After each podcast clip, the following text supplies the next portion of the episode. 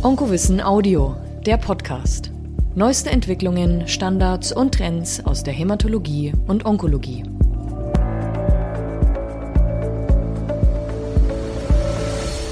Hallo meine Damen und Herren, liebe Kolleginnen, liebe Kollegen, herzlich willkommen zu einer weiteren Ausgabe von Onkowissen Audio über gynäkologische Tumoren und das Mammakarzinom.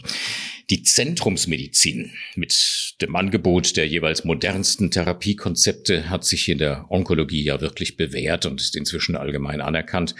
Die gynäkologische Onkologie, die Senologie war Vorreiter in der, Erstellung zertifizierter Zentrumsprogramme.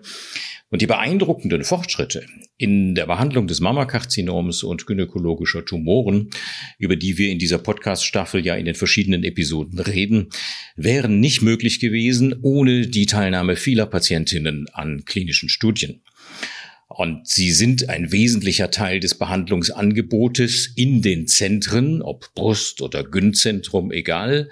Sie sind ein ganz wesentlicher Teil, um innovative Ansätze schneller zur Zulassung und dann eben auch in die klinische Routine zu bringen.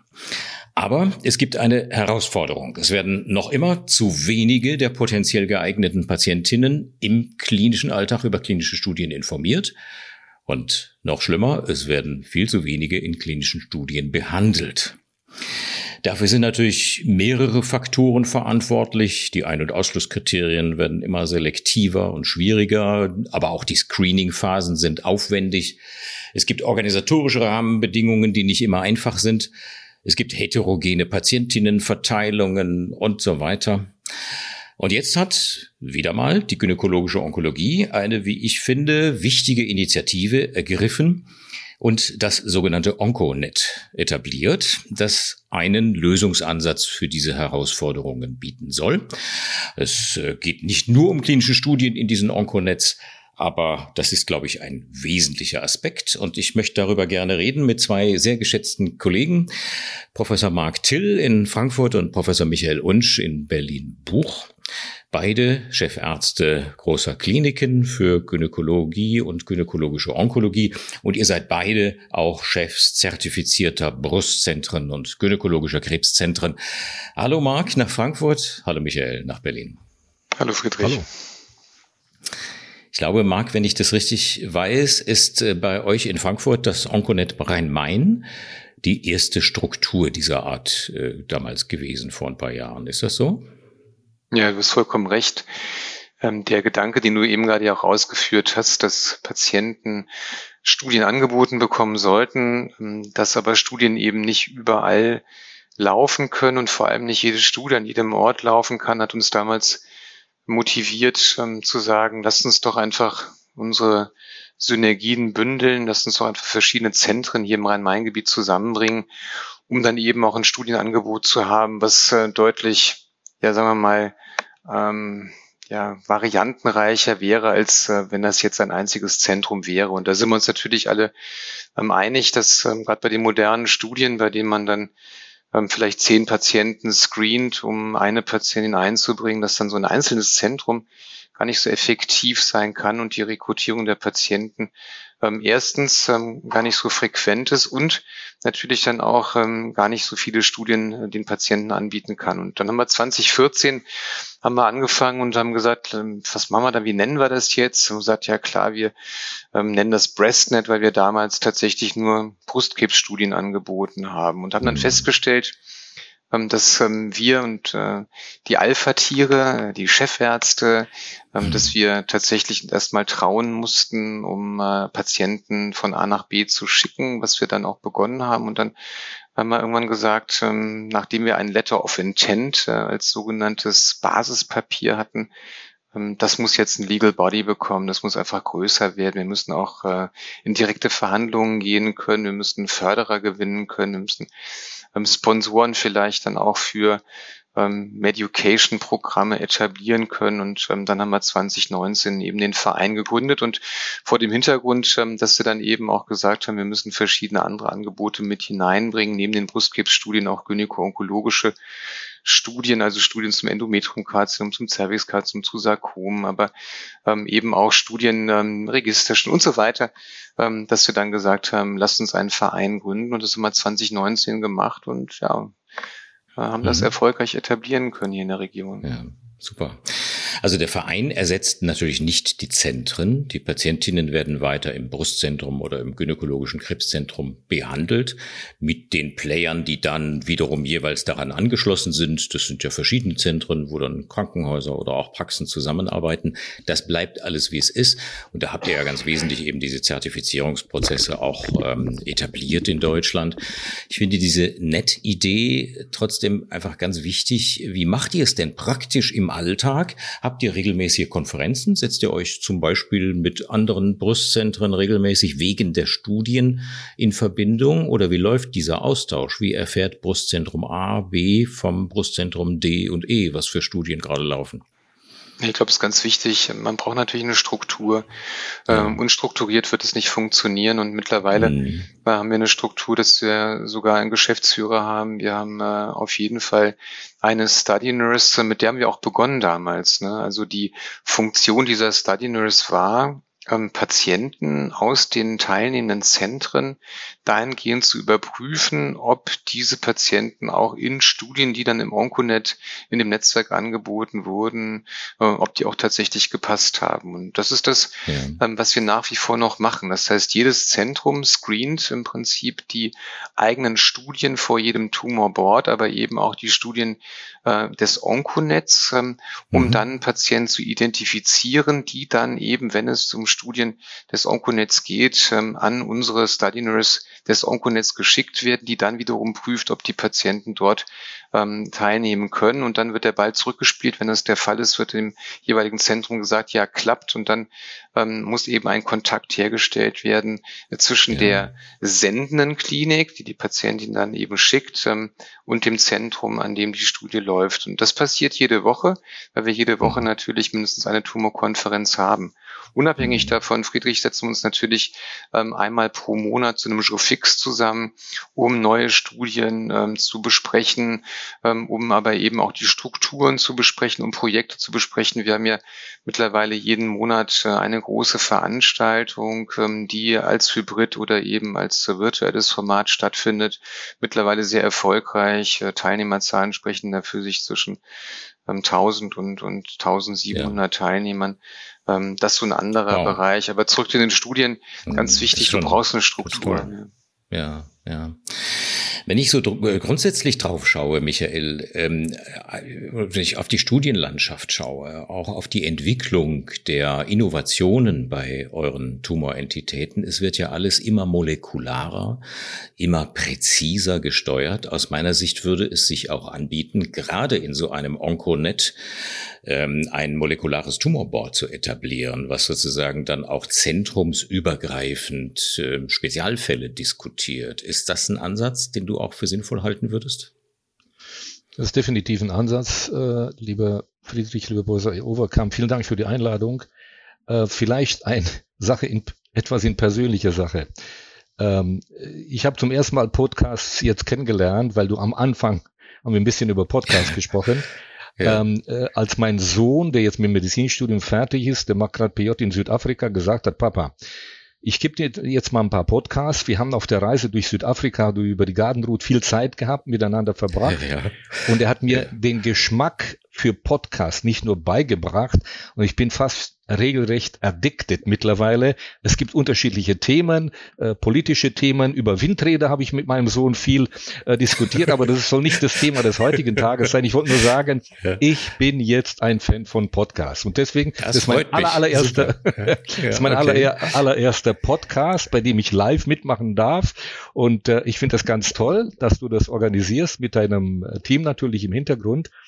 Und natürlich die zweite Idee, und ich glaube, das ist das Wichtigste, wenn man Patientinnen und Patienten, die betroffen sind, fragen würde, dann sind sie natürlich hoch motiviert, in solchen Netzwerken, wo man voneinander profitiert, behandelt zu werden.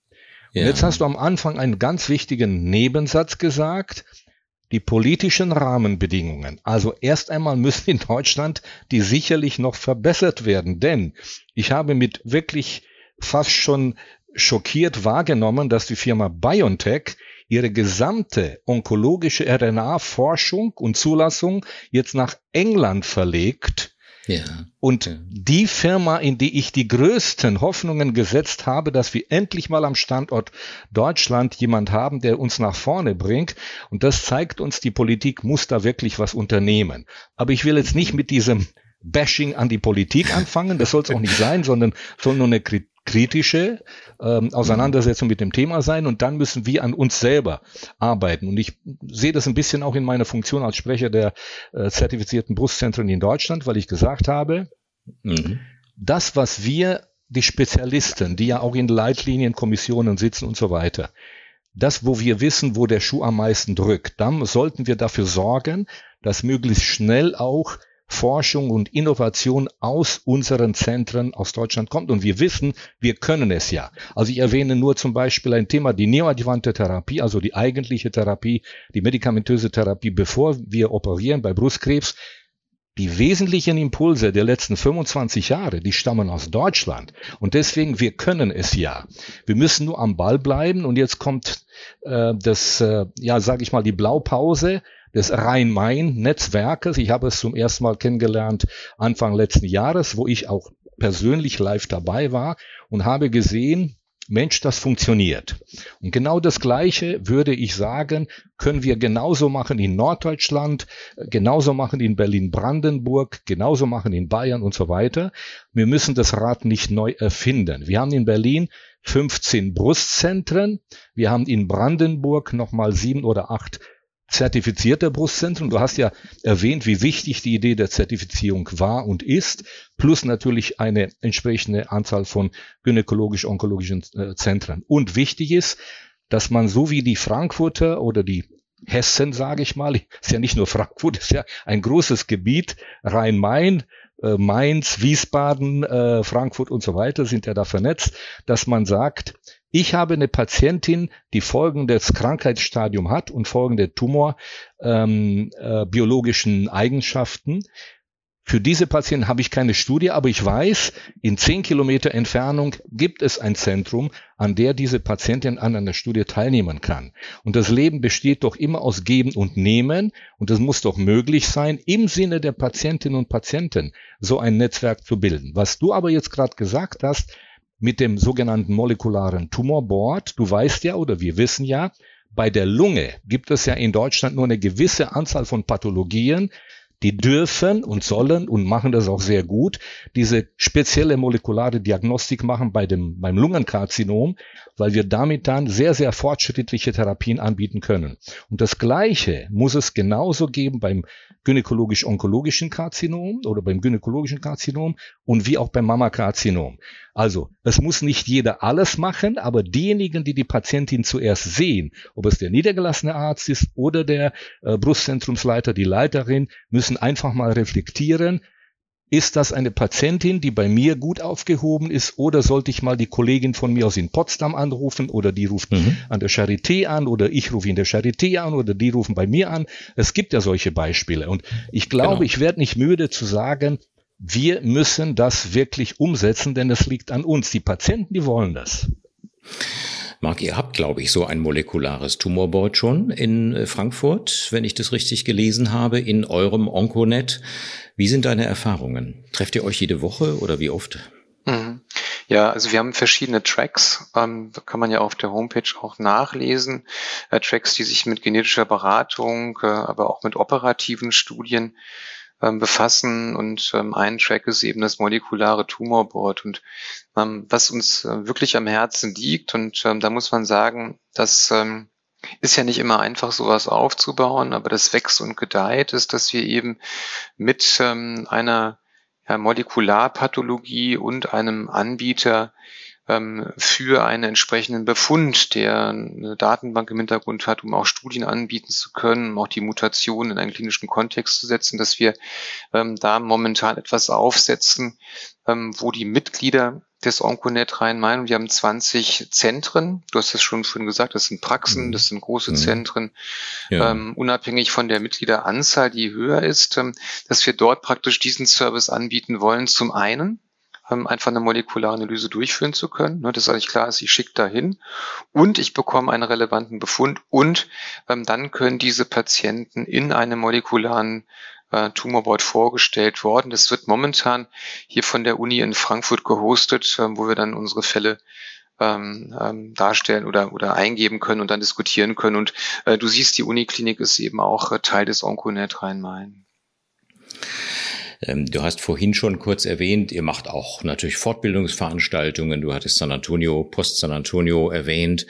Ich würde gerne noch mal einen Schritt weitergehen und euch fragen, gibt es innerhalb des Netzes zum Beispiel auch die Idee, gegenseitig zu hospitieren? Also ich könnte mir vorstellen, dass ein kleineres Krankenhaus auch davon profitiert, zum Beispiel mal im OP eines Spezialisten hospitieren zu können.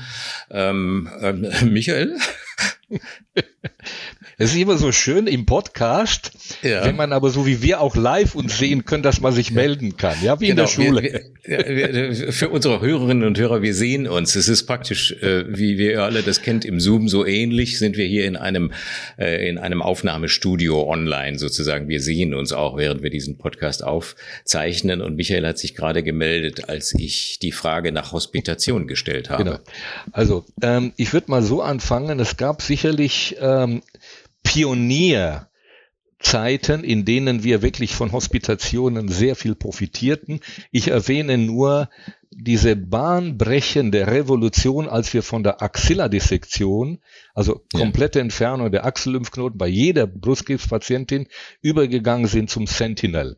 Das waren wirklich wunderbare, echt wirklich Aufbruchzeiten. Ich würde jetzt die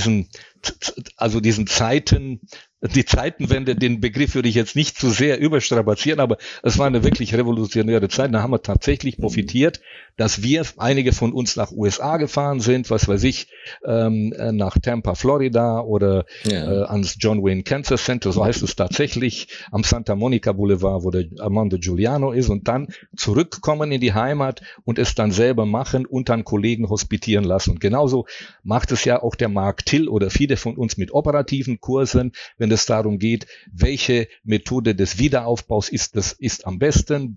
Die Frau Professor Bielic Radisic in Wuppertal bietet ja auch sehr schöne Kurse an. Also insofern diese Idee oder die Charité Mayo-Konferenz und so weiter, gibt es ja viele Beispiele. Also die Idee des operativen Trainings, des erstmal Zuschauens, um dann selber etwas zu lernen, haben wir, gerade wir, die gynäkologischen Onkologen, schon sehr, sehr lange etabliert. Ich kann nur erwähnen, dass wir jetzt seit 1,5 Jahren auch mit dem Da Vinci Roboter operieren. Und natürlich war am Anfang, um die, sage ich mal, die Lernkurve zu haben, es nötig, dass man Leute hinschickt irgendwo in eine Klinik oder in ein Zentrum, die es schon sehr lange gemacht haben. Also diese Idee ist da.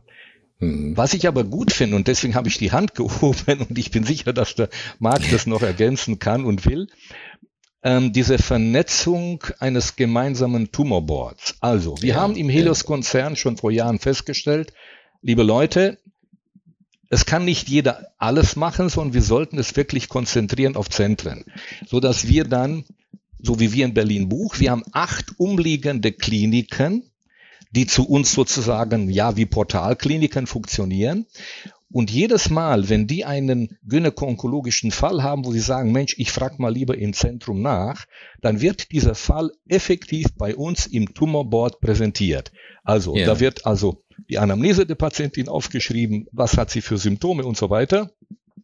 Und bevor man, und ich sage es jetzt bewusst so, bevor man das Messer in die Hand nimmt, um dann zu schneiden, wird erstmal gefragt, wie würdet ihr das machen? Und ich glaube, diese Idee sollten wir, und das ist ja Zentrumsidee, es geht ja nicht darum, ich nehme jemanden, die Patientin weg, sondern sich gegenseitig austauschen, untereinander austauschen und dann eben auch durch diese, sage ich mal, Knowledge, befruchtende Intelligenz, Schwarmintelligenz, dann immer das Beste für die Patientin zu erreichen. So, Marc. Also jetzt entschuldige bitte, dass ich mich gemeldet habe, aber das lag mir so sehr auf der Zunge, dass ich das sage.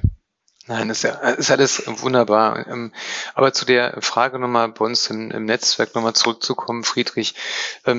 Hospitation heißt ja auf der einen Seite, dass wir als mehr oder weniger in Anführungszeichen fertige Ärzte, wir können alle noch was lernen, natürlich auch gerne hospitieren, aber diesen Hospitationsgedanken, den haben wir eigentlich jetzt umgesetzt, indem wir ein junges Forum gegründet haben. Ein junges Forum im OncoNet Rhein-Main durch 3 Assistenzärzte, die das initiiert haben. Die haben wir auch wirklich laufen lassen und sind da ganz begeistert, weil es wird ja vielenorts darüber gesprochen, wie motiviert sind denn noch die danach kommen. Und da stellen wir fest, die sind motiviert und wenn man denen eine Plattform bietet und die machen ihre Veranstaltungen und Treffen, dann ist das sehr schön. Und für die bieten wir tatsächlich in den unterschiedlichen Tracks eben Hospitationsmöglichkeiten an.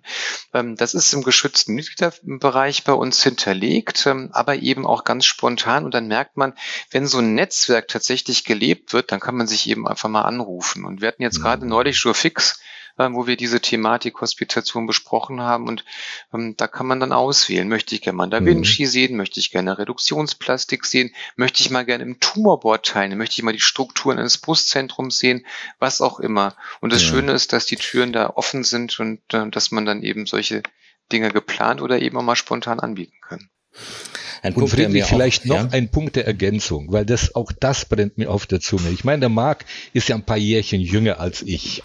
Naja. Auch ich habe mir Folgendes jetzt vorgenommen, das habe ich schon länger geplant, aber ich mache es jetzt. Im März fliege ich für eine Woche ans Memorial Sloan Kettering Cancer Center.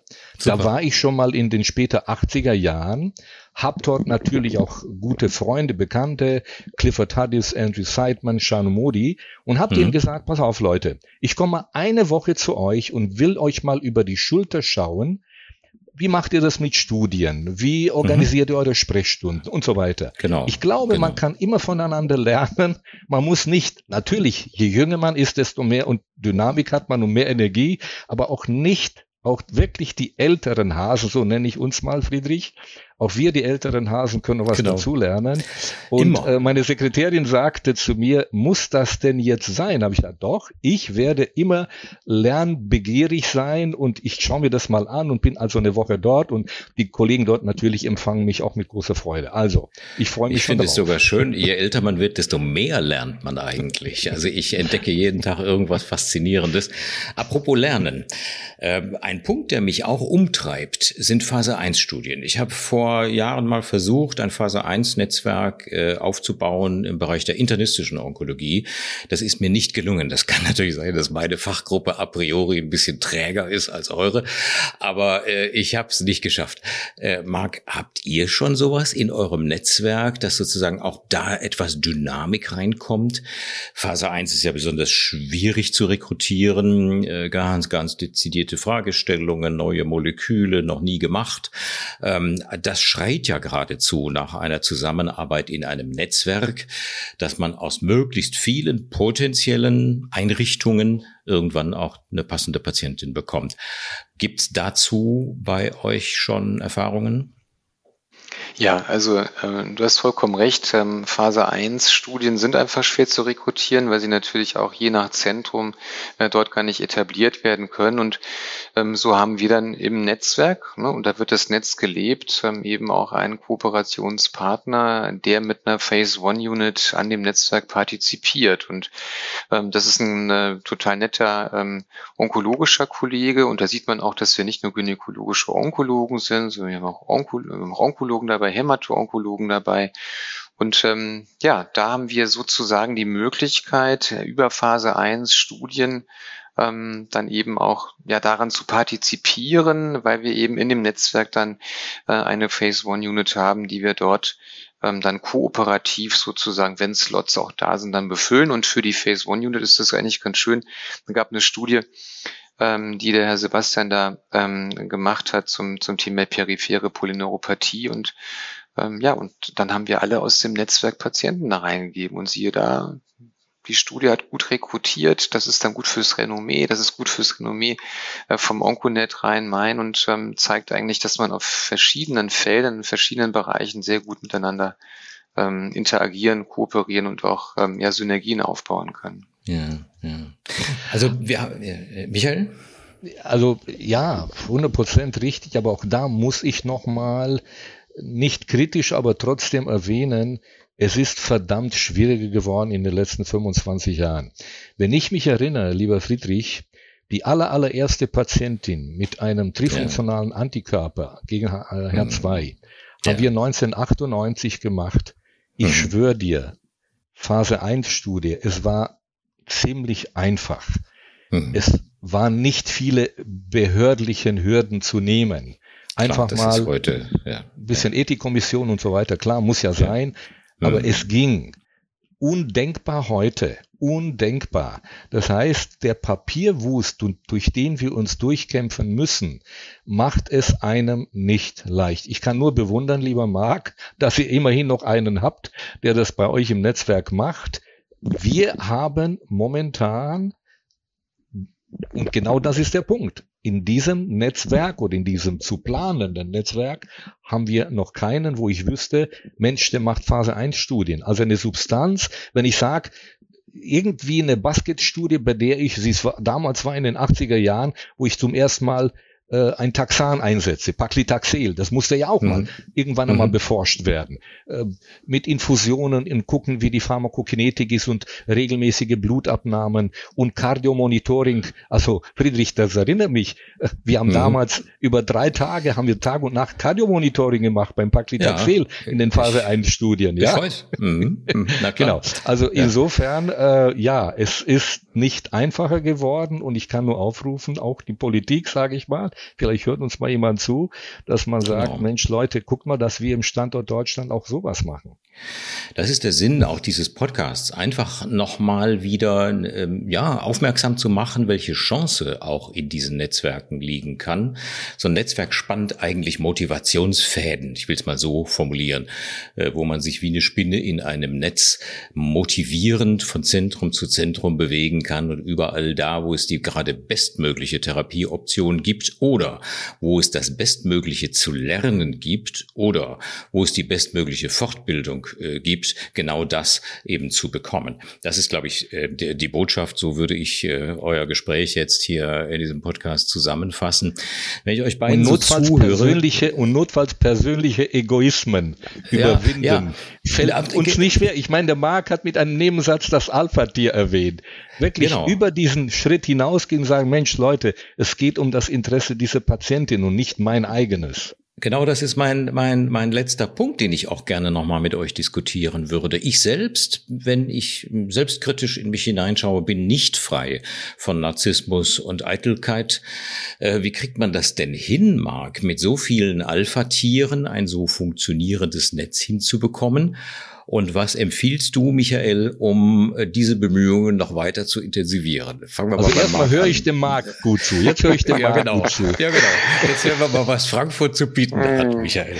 Also mal ganz ehrlich, wenn man solche Kompetenzclustern in Ballungszentren hat und man so ein bisschen mal zurückspult, von wo wir herkommen, dann hat auch jeder seine eigene Veranstaltung gemacht und jeder seine eigene Wahrheit von der Bühne runter gepredigt. Und dann wusste man so, naja, der Untsch, der erzählt am Mittwoch das und nächste Woche später erzählt der Till das und der Overkamp erzählt dann noch 2 Wochen später was anderes. Und es ging uns ja allen irgendwie um die Sache an sich, aber das haben wir einfach nicht gelebt. Warum?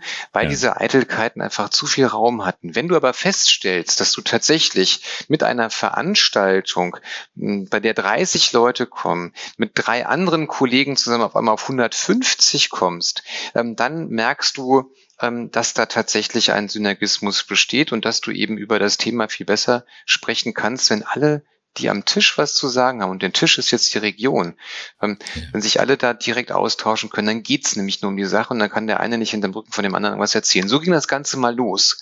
Und wenn du dann feststellst, dass du Patienten gewinnen kannst oder Patienten beeindruckt sind oder Patienten auch extra kommen, die sagen, ich habe gesehen, Sie haben ein Studiennetzwerk und ich habe da mal reingeschaut und ich habe gesehen, da könnte eine Studie sozusagen auch eine für mich sein. Und dann schickst du diese Patientin kompetent, wie du dann eben bist, an ein anderes Zentrum, was auch wieder kompetent ist.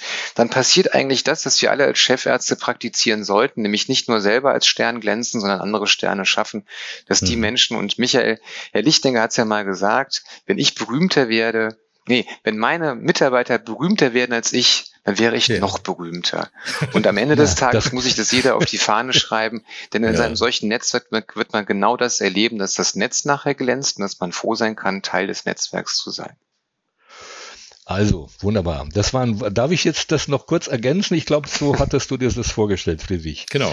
Da hat mir der Marc jetzt eine wunderbare Steilvorlage gegeben. Also zum einen, ich habe jetzt ganz schmerzlich erleben dürfen, dass in meinem zweiten Teil des Urlaubs, also im ersten Teil war ich ja mit meinem erwachsenen Sohn in Südafrika und im zweiten Teil war ich mit meinem kleinsten Sohn, 14 Jahre alt, beim Skifahren.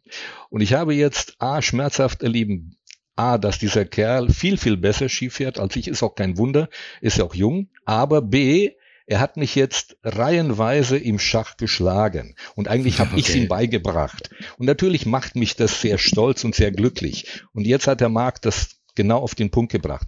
Vielleicht eins noch, wir erleben eine komplette Feminisierung unseres Berufes. In der Gynäkologie sind 85% des Nachwuchses Frauen. Und deswegen... Ich werde jetzt, das ist ja bekannt, spätestens 2026 aufhören, lieber Friedrich. Vielleicht werde ich dann dich in deinem Team verstärken. Genau. Dann machen wir Podcasts. Genau. Tag. Also bis dahin muss ich aber diese große Klinik noch leiten. Und ich habe jetzt Folgendes gemacht. Ich habe gesagt, wir, die alten weißen Männer, so nenne ich uns mal, wir sollten doch mal sehen, wie machen das die Frauen untereinander? Können die anders netzwerken? Und ich glaube schon, dass sie es anders machen, lieber Friedrich, ja? Und deswegen, es ist nicht die Lösung für Frankfurt. Frankfurt hat da seine eigene Lösung gefunden. Aber ich habe mir gedacht, nachdem eine Mehrzahl der Brustzentrumsleiterinnen und Leiter in Berlin und Brandenburg mittlerweile Frauen sind, habe ich mir gedacht, ich sag meiner leitenden Oberärztin, liebe Frau Mau, macht es doch so, dass es passt. Nicht mehr wir, die alten weißen Männer, sollen das Sagen haben. Und ich mache, was ihr sagt. Ich mache das so, wie ihr wollt. Und vielleicht ist das dann ein bisschen weg, dieses Alpha-Tierchentum. Du hast ja gesagt, wir sind nicht frei von Narzissmus, von, was weiß ich, von männlichem Testosteron gesteuerten Gehabe. Keine Ahnung, wie man das nennt.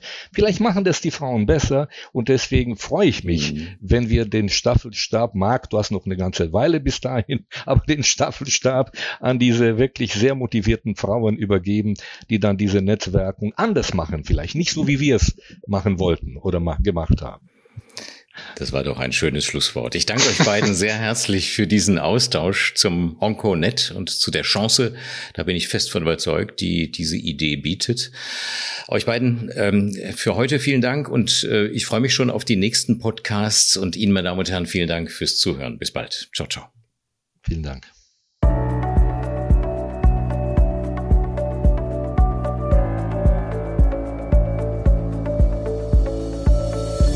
Sie wollen noch mehr? Kein Problem. Schnell und kostenlos registrieren und Zugriff auf das gesamte Angebot von onkowissen.de erhalten. Geht ganz einfach. Der Link ist in den Shownotes.